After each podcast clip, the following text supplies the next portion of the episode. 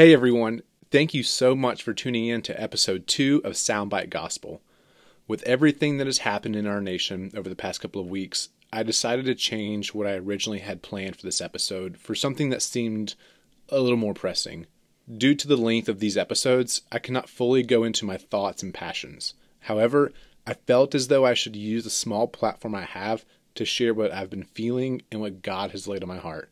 So I hope you enjoy.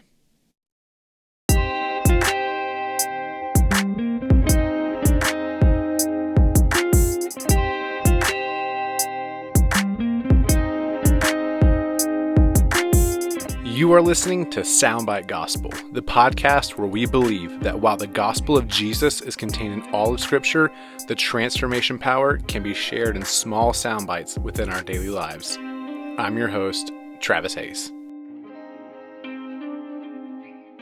In today's episode, we're going to stay in the wisdom literature and take a look at the book of Proverbs. Proverbs 24:10 says, "If you do nothing in a difficult time, your strength is limited. Rescue those being taken off to death and save those stumbling towards slaughter." If you say, "But we didn't know about this," won't he who weighs hearts consider it? Won't he who protects your life know? Won't he repay a person according to his work? It is a fact that we as human beings will be faced with situations that are difficult to handle.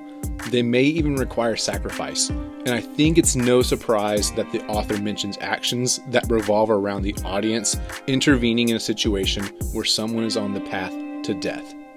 I think this paints a beautiful picture that shows just how difficult standing up for what is right can be. Nothing is more difficult than standing between an abuser and his victim. The author of this proverb knew what sin can do to people, how it creates evil, hatred, racism, slavery, and even death. He knew we lived in a broken world, and the reality is, evil hides, and sometimes not so subtly, around us. And the sooner we realize that it's not a matter of if our thoughts and actions will be challenged with a difficult situation, it's when. And when it does knock on our door, what will be our response? We cannot claim that we see no evil, or as the proverb says, but we didn't know about this. We cannot have our heads in the ground and not believe that evil, partiality, racism, and slavery exist, not just in our world, but in our country. God knows our hearts. He knows our struggles. He sees us when we use the excuse, but we didn't know about this. God is not a big fan of apathy and those who stand on the sidelines. Jesus despised the religious people because they did nothing. They were so focused on their public appearances and making sure everyone followed the rules that they neglected the injustice, oppression, and hurting that was all around them. Jesus became so righteously angry one time that he flipped the tables in the temple because of how people were being taken advantage of in their sacrifices to God. While I believe there are right and wrong ways to respond to our difficult situations, I believe part of the solution is to stop being ignorant to doing what is right and identifying what is going on right in front of our face. We cannot be silent while evil prowls and lurks at our front door. The enemy comes to seek, kill, and destroy, but Jesus comes to bring life to the fullest.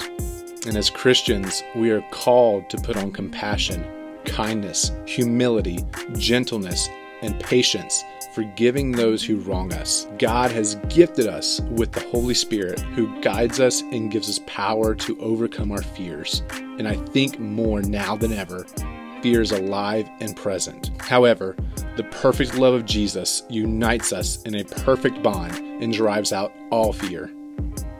And I'll leave you with this. James 4:17 says, "It is sin to know good yet not do it. See evil, fight for what is good.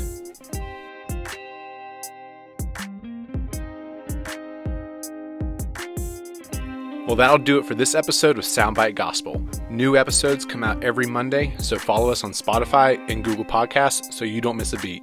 And hey, share with someone who needs a word of encouragement. Remember, the store may be large, but the transformation power of the gospel can be shared in small sound bites. Until next time.